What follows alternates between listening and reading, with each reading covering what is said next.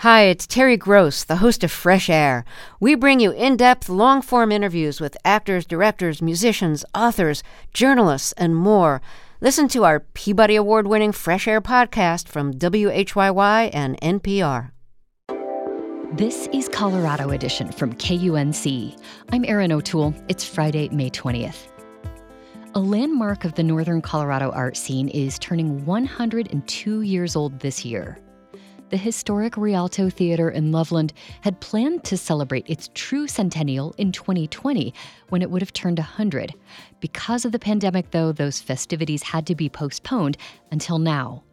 Visitors from all over Colorado flocked to the Rialto this week to share memories and to marvel at the lovingly restored building guests enjoyed silent film screenings and special behind the scenes tours that took them through winding, cramped passageways below the stage and out into the bright, newly designed community spaces. Earlier this week, my KUNC colleague Jocelyn Mesa Miranda and I visited the Rialto to learn more about why it holds such a special place in Loveland's cultural scene. On a Tuesday afternoon, there's a group of about 15 guests who pick up small bags of fresh popcorn and gather in front of the theater's main stage. They follow along with tour guide Heather Rubald, who's also the theater's events coordinator, as she talks about the work that's been done to restore the building to its current state. So, this is the doorway that the conductor and the musicians in the pit would use to get out to the pit. Over the decades, the theater has gone through plenty of uncertainty as it tried to stay relevant with the changing times. Rubald has fond memories of coming here in the late 1970s. When I was a, a kid, uh, it was still a movie theater. So uh, it was a rather run-down movie theater, so we had mutated the name from Rialto to Rat Hole.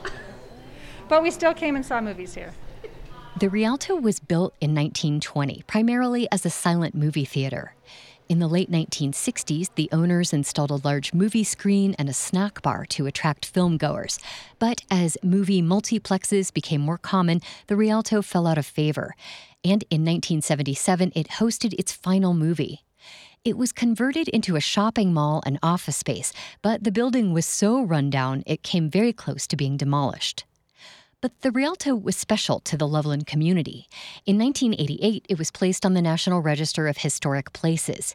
And after the Downtown Development Authority purchased the building, the process of restoring the Rialto to its original glory began. Theater manager Steve Lemon says much of the work was done by a group of volunteers. So they created these Saturday morning work groups where they would come in, and it lasted for seven, eight, nine years. Where these groups would come in every Saturday morning, they'd bring their tools, their know how, and slowly but surely they brought it back to life. And that's the only reason this theater is still open to today. We have watched the changes go on for the last 25 years, and, and my sister performed here a couple of times. That's Jackie Tucker, who's here with her sister, Donna Evans. It, we just, we love the history of it, and uh, this has just been a wonderful opportunity to see what they've done and how they've expanded and restored, and it's just wonderful. The sisters recall the time before the renovations when there was no lighting backstage, so performers had to get on and off the stage in the dark. There were only two tiny dressing rooms below the stage, and Evans remembers that a Taekwondo studio across the alley would let performers change there and we had to go out through those back doors, run across all the parking and stuff, get in there, there no privacy, change your costumes, and get run back across the thing, get back up on the stage again. it's much better now. yeah, it's beautiful. The volunteers who worked on restoring the Rialto were often rewarded by finding pieces of the theater's history, including the original murals from 1920 and the original balcony, which had been covered with drywall for years. Now, of course, any building that's 100 years old is going to have a few secrets we we have a, a, couple ghosts that live here in the theater. That's technical coordinator Phil Baugh. He says Rialto's haunted history includes Clarence, a projectionist from the 1940s and 50s who mischievously messes with sound and lighting sometimes, and the infamous Woman in White, who was a performer back in the vaudeville days. She was in the middle of a performance and towards the end of the performance passed away in the original dressing rooms that are still underneath the stage, still used to this day She floats around on the stage. She comes up through the house left aisle and sits down in seat J16. So if you ever buy a ticket at the Rialto and you're sitting anywhere near J16, it's kind of near the end in the center section, and feel a little bit of a cold breeze, it just might be the woman in white. For those curious about the paranormal, the Rialto does offer ghost tours right around Halloween. But for theater manager Steve Lemon, this week is all about celebrating the here and now of this longtime cornerstone of the Loveland arts community. I will tell you, in the five years that I've been here, to hear people talk of this theater, uh, there's a reverence to it. On, quite honestly, a lot of people who grew up here remembered it in its heyday. They remember the tough times they went through. They remember the redemption story of all the community members who brought it back to life. People feel like it's their theater, and that's really what a community theater should be. The week long centennial celebration wraps up Saturday afternoon at the Rialto on 4th Street in Loveland with food trucks and a beer garden outside and live music inside. And a couple of other things to be aware of as we wrap up the week. Colorado is continuing to bounce back from the recession brought on by the pandemic.